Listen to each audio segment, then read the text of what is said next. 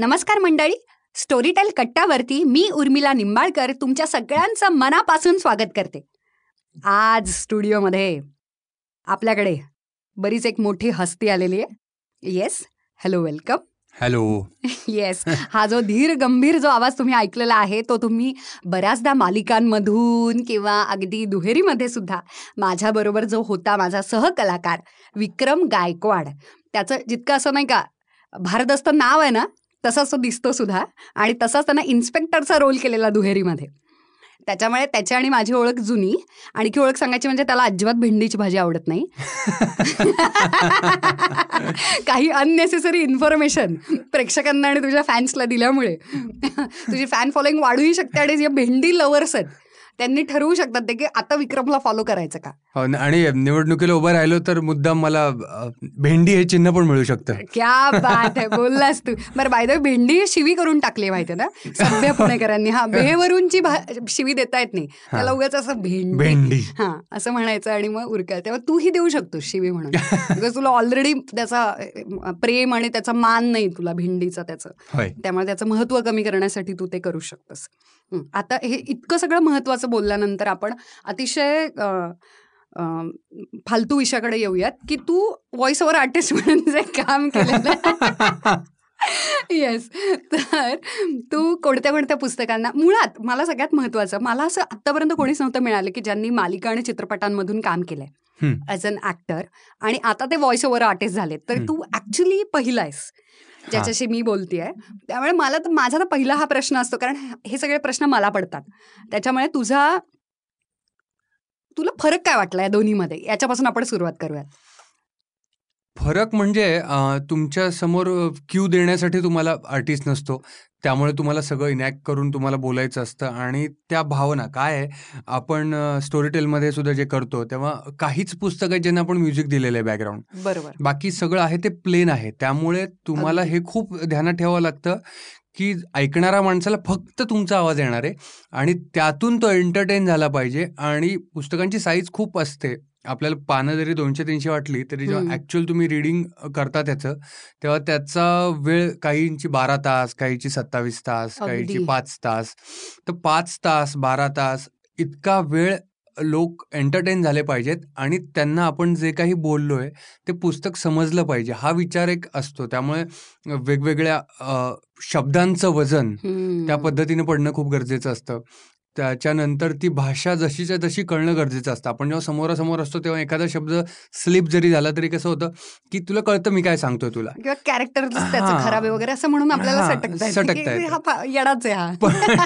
पण इथं खूप स्पष्ट बोलणं आणि बऱ्याचदा खूप स्पष्ट बोलताना इमोशन्स निघून जाण्याची शक्यता असते. डेफिनेटली तेव्हा ते खूप सांभाळ लागतं. अभिवाचन व्हायला लागतं येस आणि मुळात आपल्याला ऐकताना एंटरटेनमेंट वाटली तर समोरच्याला आपण ते कन्व्हिन्स करू शकतो. त्यामुळे ते खूप जपावं लागतं. बरोबर अगदीच. कारण की तोच तो फरक आहे की तिथे अगदी पोशाखापासून वेशभूषा सहकलाकार आणि तू जसं म्हणालास तसा दिग्दर्शक क्यू देणारे लोक आणि सगळाच तो पूर्ण असा तो सपोर्ट सिस्टीम ती तशी उभी असते.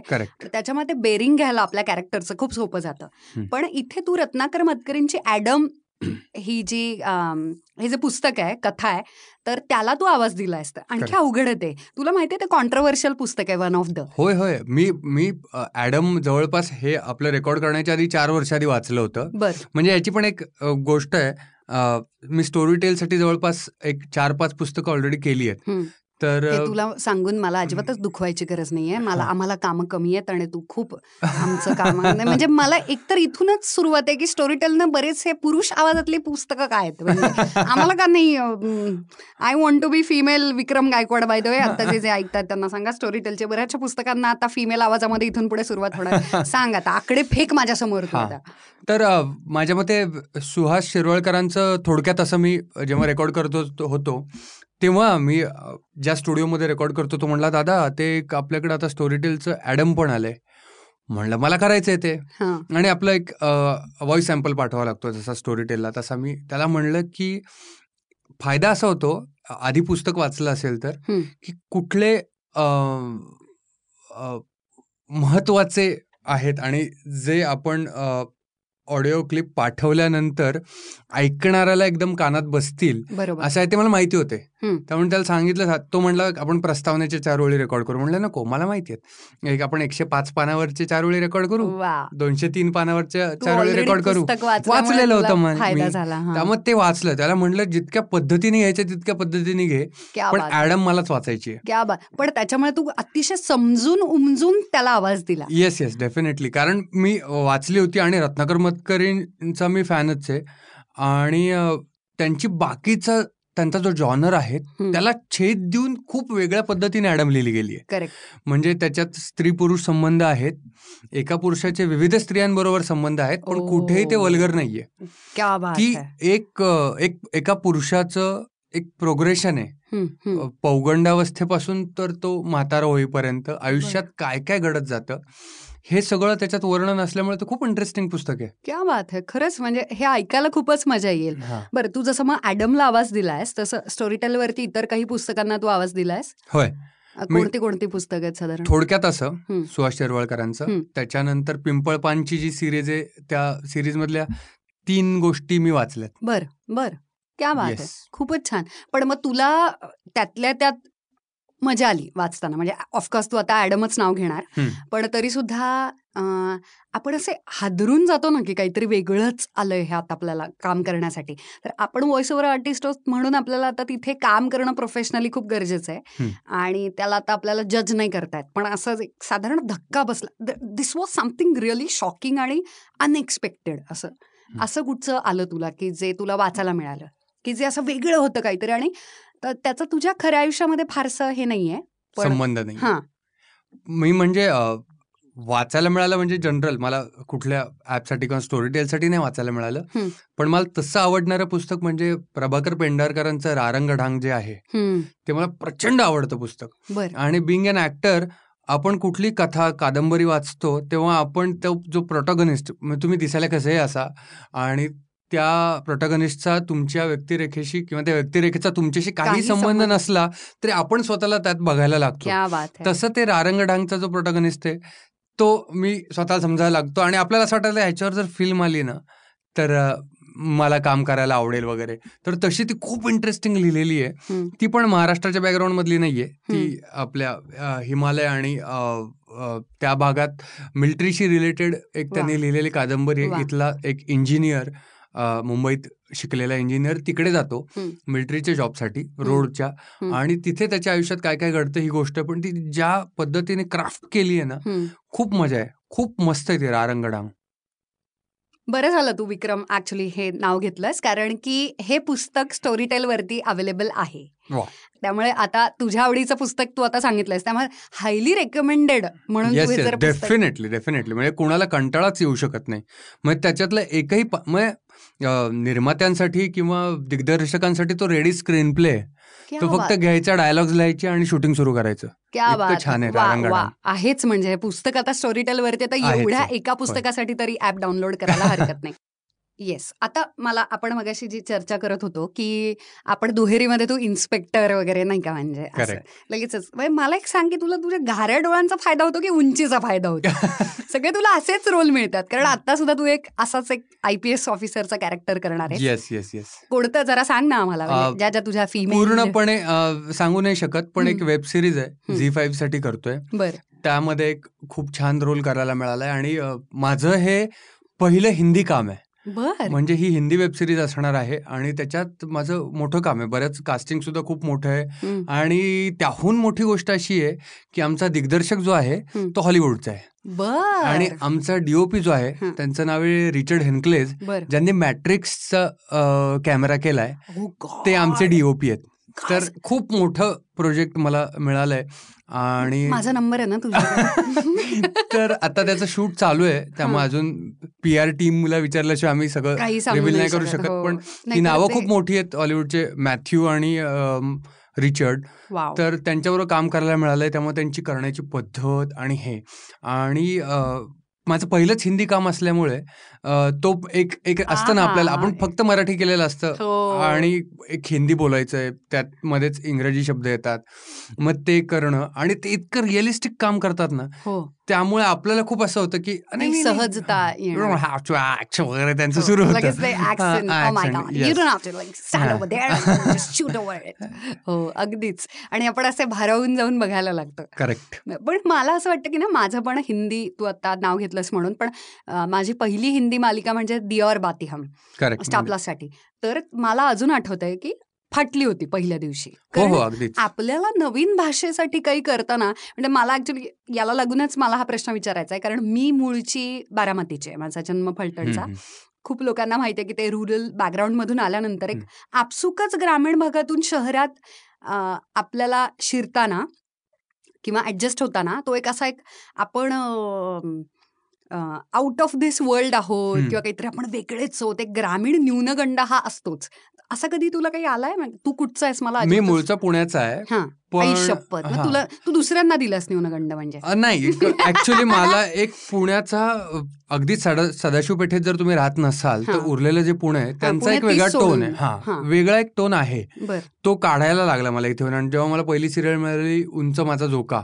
एक्झॅक्टली मी आता तेव्हा माझ्या भाषेचा खूप माझी बायको तेव्हा माझी होणारी बायको होती. तर ती म्हणायची तो पुणेरी टोन येतो रे तो. पण तो पुणेरी म्हणजे खूप असा ब्राह्मणी आणि आपला स्पष्ट हा. स्पष्ट टोन नव्हता तो एक वेगळा जो थोडासा पुणे जिल्ह्यातला टोन जो असतो तो होता. पुणे आणि इतर. तर मला त्याच्यासाठी खूप अभ्यास करावा लागला.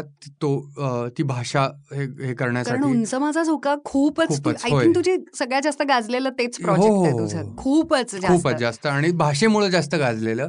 आणि ती सुरू व्हायच्या आधी माझं एक वेगळंच होतं भाषा.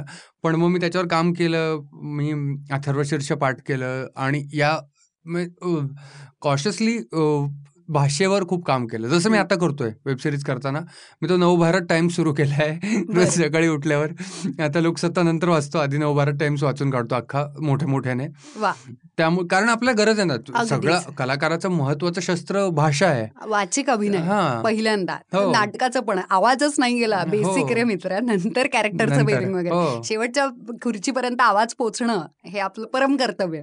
तर तो खरा अभिनय आणि मग तिथून पुढे ती सगळे त्या सगळ्या छटा उमटवणं वगैरे बरोबर. आहे हे फारच कमाल मला आता ऍक्च्युली खरं तर आपल्याकडे वेळ आहे त्यामुळे मी अगदीच खाजगी प्रश्न सुद्धा तुला काही विचारू शकते. की उंच माझा झोकाच्या वेळेला तू जे टक्कल केलेलं. त्याच्यावरती तुझ्या बायकोनं काय म्हणलेलं बायको खुश होती कारण एक मोठं काम मिळालं एवढ्या मोठ्या व्यक्तिरेखा मला साकारायला मिळाली. पण माझं लग्न नव्हतं झालेलं म्हणून आणि- आला का प्रॉब्लेम आणि हा अर्थात आला कारण माझ्या बायकोने सांगितलं की हा हा जो आहे त्याच्याशी मला लग्न करायचं ते म्हटलं तर नंतर केस येतील ना? तेव्हा काहीच नव्हतं काहीच गॅरंटी नाही. पूर्ण चकाचक असायचं ते. हो. त्यामुळे त्यांना माहिती नाही की ह्याला नंतर काय आहेत शिल्लक का कायमच गेलेलं आहे? मालिकेसाठी पूर्ण केले माझ्या लग्नाचे फोटो बघितलेस तू आता? म्हणजे ह्याच्यावर सुद्धा असं आहेत अवेलेबल गुगलवर वगैरे. आपल्या सगळे फेजेस कलाकाराचे सगळे गुगलवरती अवेलेबल असतात हो. तर मी टकलात लग्न केलेलं आहे. माझं सिरियल चालू असताना होतं ना त्या बायको मस्त सजलेली आणि माझं चंद्र आपला दिसतोय आकाशात लाइटिंग त्यांनी त्या पद्धतीने हो, केलं हो, असेल हो. स्टेजवरचं येस फारच कमाल बायको भेटली कुठे पाहिजे तुला बायको आणि मी मी जेव्हा मुंबईला आलो पुण्याहून हं. तेव्हा मी पहिल्यांदा जी प्रायोगिक एकांकिका केली हं. त्याच्यात ती शेजाऱ्याची बायको होती मग मी तिला पटवलं हे खरं आयुष्यात झालं असतं तर फार नाही म्हणजे या पॉडकास्ट. नंतर एवढे पण प्रगत नाही आपण हो, म्हणजे नाही. पुणे आणि इतर असल्यामुळे तरीही फार थोडीफार जी आधुनिकता आहे त्याच्यात. बाय तू आज वोटिंग होतं. तू मतदान वगैरे करून आलाय अर्थात मी काल रात्री खूप उशिरा पुण्याला पोहोचलो. सकाळी असलेल्या पुण्याला असं पूर. असलेल्या पुण्याला हा. नशिबाने मी हायवेच्या जवळ राहतो त्यामुळे माझ्यापर्यंत अजून पूर पोहोचला नाहीये. त्यामुळे सो लाकी. सात वाजता मतदान केलं आणि इकडे आलो. हो? क्या बात आहे हे हे फारच कमाल. आता मला सांग की तुझं जे कास्टिंग होतं तू बरेचसे आता तू मालिका आणि काय काय काय काय सांगितलंस तू. तुला अ, हे सगळं करत असताना कारण की ऍक्टर म्हणून सगळ्यात पहिलं आर्थिक सपोर्ट मिळतो आणि रीच म्हणजे हम्म. लोकांच्या पर्यंत आपण पोहोचतो त्यामुळे सगळ्यात पहिलं आणि सगळ्यात जुनं माध्यम टेलिव्हिजन आहे. खरं त्याच्याहूनही जुनं सिनेमा आहे सिनेमा पण टेलिव्हिजन हे माध्यम आहे तर तू किती साधारण मालिका केल्यास आणि त्यानंतर अचानक व्हॉइस ओव्हर असं कसं काय तू तिकडे शिफ्ट झालास कारण खूप लोकांना भीती अशी वाटते की मी जर व्हॉइस ओव्हर करायला लागलो उगाच असते ती. परत एकदा मला कामं मिळतील का? आणि. व्हॉइस ओव्हर आर्टिस्टचा जो ठप्पा पडतो याच्याविषयी काय सांगशील तू? नाही मालिका तर मी अजूनही करतोय सिनेमा करतोय नाटक करतोय. म्हणजे तिन्ही गोष्टी आज आत्ताही चालू आहेत. आणि प्लस हे पण चालू आहे. त्यामुळे मला असं नाही वाटत ठप्पा वगैरे. पण आहे ना म्हणजे मला ह्याच्यात खूप जास्त इंटरेस्ट आहे. म्हणजे. आपण व्हॉइस ओव्हर म्हणजे फक्त व्हॉइस ओव्हर नाही.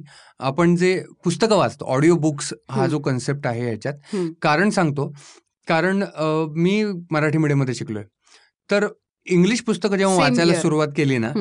ते खूप वेळ लागायचा म्हणजे एकशे तीस पानांचं वगैरे पुस्तक असेल तर त्याला आपला एक दीड महिना जायचा की मग पहिल्यांदा. हा आणि मग ते नंतर परत वाचावं लागतं कारण कळलेलं नसतं पहिल्या वाचनात तूच एक अदृश्य टाळी देऊयात आवाजामध्ये लगेचच परिणाम होईल. तर काय झालं गणेश मतकरी माहिती असेल सगळ्यांनाच तर त्याला मी सांगत होतो की माझं असं अरे इंग्लिश वाचन नाही होत. तर तो. म्हटलं तू ऑडिओ बुक्स का नाही ऐकत? बर. तर मला तिथे ही आयडिया मिळाली त्याच्याकडनं कारण तोपर्यंत मी ऑडिओ बुक्स ऐकली नव्हती. ती इंग्लिश पुस्तक आहे. मी सगळ्यात पहिलं ऑडिओ बुक ऐकलं फाउंटन हेड बर. आयन रँडचं तर ते ऐकल्यानंतर ते मला खूप मजा यायला लागली. आणि मग ते ऐकल्यानंतर मी परत एकदा पुस्तक वाचलं तर त्याचा स्पीड खूप वाढला. बर. तर मला खूप भारी. वाटलं. आणि मग ते तुम्हाला एवढं मोठं व्होकॅबलरी तुमच्या ब्रेनमध्ये जाते आणि तुम्हाला ती गोष्ट कळते खरं खरं काय त्यांना म्हणायचं आहे ते. तर ते खूप मजेशीर वाटलं. तेव्हा मला मनात विचार आला होता की आपण मराठीची अशी ऑडिओ बुक्स केली तर मग हे सात आठ वर्षांपूर्वीचं सांगतो. तेव्हा मी रिसर्च वगैरे सुरू केला होता. मी एक दोन तीन हजार पुस्तकांची लिस्ट काढली होती. सात आठ लेखकांना भेटलो होतो की असं ऑडिओ. बुक करू शकतो का? हो. कारण इंग्लिश मिडियममध्ये शिकलेली जी मुलं आहेत त्यांना मराठी बोलता येतं. बरोबर. वाचण्याचा प्रॉब्लेम येतो. जे माझं. इंग्रजीच्या बाबतीत होतं अगदी. किंवा जे भारताच्या बाहेर राहणारे लोक आहेत त्यांचा ट्रॅव्हल टाइम खूप असतो. मग त्याच्यात ते ऐकू शकतील का? हे विचार करून मी केलं होतं पण दुर्दैवाने माझ्याकडे फायनान्सर नव्हते आणि. माझं ते काय वर्कआउट झालं नाही. मराठी हा. आपला सगळ्यांचा प्रॉब्लेम आणि मराठी असल्यामुळे मी मराठी फायनान्सर शोधत होतो. त्यांना ह्याच्यात छे, काय. राम दिसत नव्हता. त्यांना असं म्हणत- पण मला खूप आनंद झाला जेव्हा स्टोरीटेल सारखं ॲप आलं किंवा अजून काही जी ॲप्स आहेत ती पण आली. की हा जे मला मला काय फक्त धंदा काहीतरी करता यावा म्हणून मला हे नव्हतं करायचं. ऍक्च्युअल जो फायदा व्हॉइस ओव्हरची माझी कामं चोरली आहेत. तू म्हणतोयस खरं पण हा नाटके करायचंय मालिका पण करायचे सिनेमा पण आणि आता व्हॉइस ओव्हर पण. हे विक्रम बरोबर तर. हे सुरू झाल्यामुळे मला खूप आनंद झाला आणि माझ्या नशिबाने मला स्टोरीटेलनी बऱ्यापैकी पुस्तकं वाचायला दिली. विक्रम तू नाटकातून सुद्धा काम करतो आणि मी आता हा प्रश्न पण नाही विचारणार आहे कारण नाटकात काम करताना तो जो अभिनय करताना जे स्फुरण चढतं. आणि ते जे वाटतं ते सिनेमा किंवा मालिका पण नाही देऊ शकत खरं. तर तिन्ही माध्यमांची तुलनाच नाही करायला पाहिजे अजिबात त्यांची होऊ शकत नाही त्याचा वेगवेगळ्या त्याचे प्रिव्हिलेजेस पर्क्स आणि रीच आणि त्याचे. फायदे तोटे सहन करणे न करणे सगळे वेगवेगळे आहेत कलाकार म्हणून पण या सगळ्याच्या पलीकडे व्हॉइस ओव्हर आर्टिस्ट म्हणून हा सगळा एकट्याचा प्रवास आहे. बंद खोलीमध्ये स्टुडिओमध्ये तू तुझ्यासमोर एक पुस्तक एक कथा आहे. आणि ती आता जिवंत रूपामध्ये तुला आणायची. तर ती करताना स्पेशली तुझी सगळ्यात मोठी सिरीज म्हणजे ॲडम स्टोरी टेलसाठी तर आता एवढे छान उंच माझा झोका दुहेरी आणि बरेच काय काय बरेचसे तू आत्ता नावं पण सांगितली एवढे सगळे प्रोजेक्ट आणि आता तर वेब सिरीज हिंदी ते पण नव्यानं. तर तरीसुद्धा आता व्हॉइस ओव्हरसाठी पुस्तक हे जे ॲडम तू जे आवाज दिलास त्या दरम्यान काय वाटलं किंवा काय मिळून गेलं त्या दरम्यान? कारण सिंगल नरेशन आहे ते. होय. पूर्ण पुस्तक मी वाचलंय ॲडम. आणि जवळपास तीन वर्ष आधी मी मगाशी पण सांगितलं की ॲडम वाचलं होतं. एक तर रत्नाकर मतकरी हे खूप खोलात जाऊन मनुष्य स्वभाव बाहेर काढतात. जनरल. आणि ॲडम हा विषय त्यांनी जो घेतलाय स्त्री पुरुष संबंध. अशा संदर्भातलं आधी तू काही कुठलं पुस्तक वाचलंय? खाजगी आयुष्यात सुद्धा? फार मराठीमध्ये नाही झालेलं वाचन. असं म्हणजे- सुखाविषयी किंवा अं, ना- नातेसंबंधांविषयी? नातेसंबंधांविषयी खूप पुस्तकं. इव्हन राजन खानांची जी पुस्तकं हम्म. ती स्त्री पुरुष संबंधांवरच असतात मॅक्झिमम. पण असं कुठलं नव्हतं अशा पद्धतीचं नव्हतं. म्हणजे एक विषय घेऊन त्याला एलोबरेट केलेले आहेत. पण सतत चढ उतार चढ उतार चढ उतार मध्येच घाट लागतोय मध्येच काय होतंय मध्येच समुद्रात जातोय माणूस अशा पद्धतीने जे केलंय त्यांनी अख्खं कोरिओग्राफ केलंय जो अख्खं क्राफ्ट केलंय. ते खूप छान आहे आणि प्रत्येक माणूस आहे ना ॲडमशी रिलेट होऊ शकतो. प्रत्येक पुरुष पुरुषांमध्ये कसं असतं एक परफॉर्मन्स एन्झायटी असते. प्रत्येक पुरुषाला जगातल्या म्हणजे ती बेडवरची असो हा, एम सेइंग की बेडवरची तर असतेच असते. चला इथे इथे पॉडकास्टचे टीआरपी वाढलेलं आहे पण असा. जनरल परफॉर्मन्स नोकरी असेल किंवा शाळेत ला परफॉर्मन्स असेल खेळातला परफॉर्मन्स असेल हे सगळं पुरुषाला बघून जज केलं जातं. त्या चूक काय वाईट काय हे मला कळत नाही. माझं वैयक्तिक मत काहीच नाही ना खरं स्त्रियांना पण नाही, म्हणजे पुरुषाला त्याचं पुरुषाला. एन्झायटी असते. ते दॅट्स. की आपण जर. काय होतं? तू काही कारणामुळे स्त्रीवर हात उचललास तर तू पुरुष नाहीस. बरोबर. तू बायकोला पोचलं नाहीस तू घर नीट चालू शकला नाहीस तर तू. पुरुष नाहीस तू बाईला बेडवर खुश नाही केलंस तरी तू पुरुष नाहीस तू. मुलांचं शिक्षण उचलू नीट करू नाही शकलास तर तू पुरुष नाहीस ही परफॉर्मन्स एन्झायटी म्हणतोय मी एक्झिस्टन्सलाच. एक्झॅक्टली. काहीही गोष्ट म्हणजे इवन चौकात सिग्नलवर भांडणं झाली आणि जर पुरुष घाबरला. आणि बायको शेजारी बसले आणि समोरचा माणूस जर शिव्या देऊन गेला आणि त्याला मान खाली घालावी लागली तर हो. बायको पटकन म्हणते अरे पुरुषच ना तू ऐक बरोबर ती एन्झायटी असते जजिंग चालू हा जेंडरशी रिलेटेड आहे हे बायकांच्या बाबतीत पण होतच. पण परफॉर्मन्स एन्झायटी जी म्हणतो ना आपण. ती पुरुषांना ही असते आणि कारण की मला असं वाटतं कुठेतरी ती स्वतः पण त्यांनी घेतलेली असते आणि. समाजही सतत देत. हा समाजही देत असतो त्यांनी घेतलेली असते तर ती एन्झायटी दाखवणारा ॲडम आहे म्हणजे तो पौगंडावस्थेत असताना त्याच्या आयुष्यात पहिली आलेली स्त्री. ती त्यांची कामवालीच असते. आणि तो शाळेत असतो. तर त्याला मित्र चिडवायला लागतात तेव्हा त्या- त्याच्या लक्षात येतं की अरे आपण हिच्या बरोबर जर काही केलंय बेड शेअर केलाय. तर आता आपली जबाबदारी तिच्याशी लग्न करण्याची. ती खूप वयाने मोठी आहे. ती वयाने मोठी आहे. हा तिचं लग्न झालेलं आहे तो म्हणतो की आता आपण लग्न करूया तर ती म्हणते तू वेळा झालायस का. अरे मी काय तुला असं म्हणलंय का तू शाळा शिक हे कर ते कर तर त्याला ती जबाबदारी आली आता मी पुरुष आहे आणि आता मला हिच्याशी लग्न करणं भाग आहे नाही तर मी. फसवा फसवणारा माणूस होईल. खोटा माणूस होईल त्या कोवळ्या वयातला त्याचा तो तिथून. त्याचा तो सुरू झालेला प्रवास तो शेवटी जेव्हा तो आयुष्यभर ज्या बाईवर प्रेम करत होता ती बाई त्याच्याबरोबर बेड शेअर करायला तयार नाहीये. तेव्हा त्याच्या आयुष्यात काय त्याला काय वाटलं त्या- तो वाव. काय त्याचा विचार प्रवास झाला हे सगळं दाखवण हे प्रत्येकाच्या आयुष्यात होतं ग. म्हणजे पुरुषांना शाळेत असताना बाई आवडतात.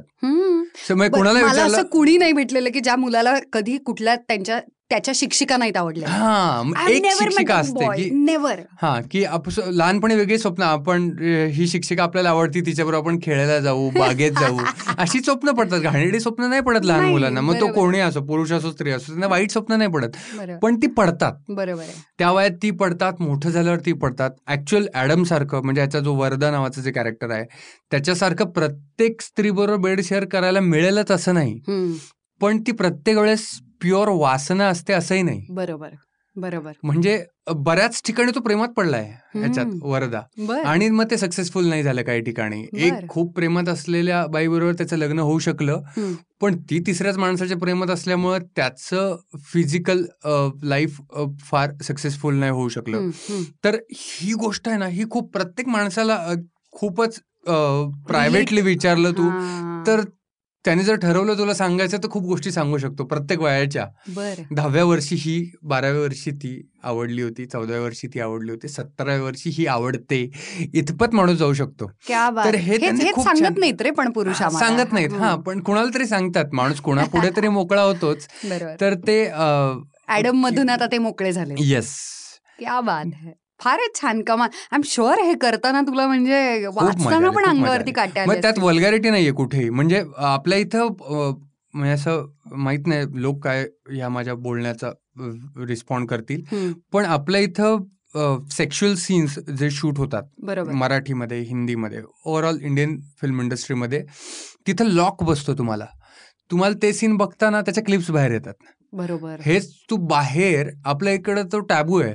कारण. सेक्स हा हो अगदी म्हणजे कुठे तुझ्या माझ्या डिस्कशनमध्ये किंवा कुणाच्या डिस्कशनमध्ये तिसरा माणूस जर बसलेला असेल तर तुम्ही पटकन सेक्सचा विषय सोडून कुठेतरी जगाच्या अर्थव्यवस्थेवर बोलायला हो, लागता अगदी अगदी हा. राजकारण वगैरे हा, हा. सोपं करून हा. टाकता आयुष्य किंवा भाजी कितीला आहे वगैरे ते बाहेर नाही होत बघ बाहेरच्या लोकांमध्ये तो टॅबू नाहीये. त्यामुळे तू त्यांच्या ह्याच्यातले अगदी हा आपल्या ज्या प्रातर्विधी असतात भूक लागते झोप हा, लागते हा. त्या पद्धतीने त्याला हा. मग त्यामुळे ते सीन जेव्हा येतात ते गोष्ट पुढे नेणारे सीन असतात. त्यांच्यामध्ये. इंटिमेट सीननी गोष्ट पुढे जाते. जो स्वभाव असेल म्हणजे माझा स्वभाव जर सॉफ्ट असेल तर मी बेडवर सुद्धा सॉफ्टच दाखवतात. बरोबर. माझा स्वभाव जो खूप रागीट असेल तर मी त्याच पद्धतीने रिॲक्ट होतो बेडवर. अशा पद्धतीने जे ट्रीट केलं जातं ते इथे फार दुर्दैवाने अजून कमी होत आहे भविष्यात ऑफकोर्स आपण प्रगती सगळ्याच क्षेत्रात. करतोय. इथे पण करूच आणि त्या हिशोबाने गोष्ट लिहिली जातील. पण जे ॲडम आहे. ते त्या पद्धतीने लिहिलं गेलंय. तिथे त्यांनी त्याच्या अचीव केलं प्रत्येक बाईबरोबर आलेला संपर्क हा वेगळी भावना देऊन जातो किंवा तो वेगळ्या भावनेने वेगळ्या पद्धतीचा वेगळ्या पद्धतीने विचार करणारा पुरुष बनून तो पुढच्या प्रवासाला लागतोय. हे मला खूप आवडलं. हे खूप जगाचे पुढचे विचार आहे. आणि हे इतक्या छानपणे मांडणं इतक्या बिंदास्तपणे. मांडणं जे मतकरी काकांनी केलंय ते खूप भारी आहे.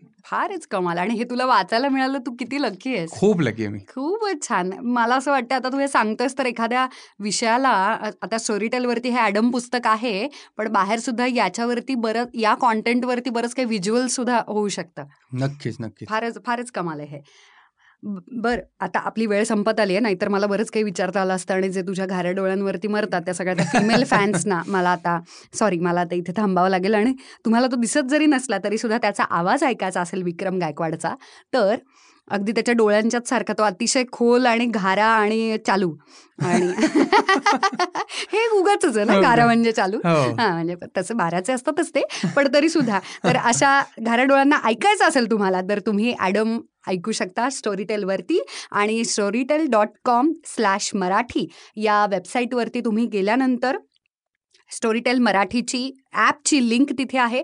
ती तुम्ही डाउनलोड करू शकता आणि एका महिन्यासाठी तीनशे रुपयाचं सबस्क्रिप्शन फ्री मिळतं आणि नंतर त्याचे तीनशे रुपये सुरू होतात. डोंट वरी ते सुरुवातीला कार्ड डिटेल्स मागतात पण लगेचच पैसे जात नाहीत. आणि आम शुअर तुम्ही घाऱ्या डोळ्यांसाठी तेवढे पैसे भरू शकता. मतकरींसाठी सुद्धा. आणि. उरलेल्या सगळ्या एक लाख पुस्तकांसाठी सुद्धा. थँक्यू विक्रम. तू तुझ्या बिझी शेड्यूलमधून वेळ काढून आलास आणि चहा आणि ओरिओ नंतर आपण हे ज्या काही गप्पा मारलेल्या आहेत. बाय द वे भेंडीची भाजी आपण खायला जाऊया चल. थँक्यू चहासाठी थँक्यू पेंडी तूच खा.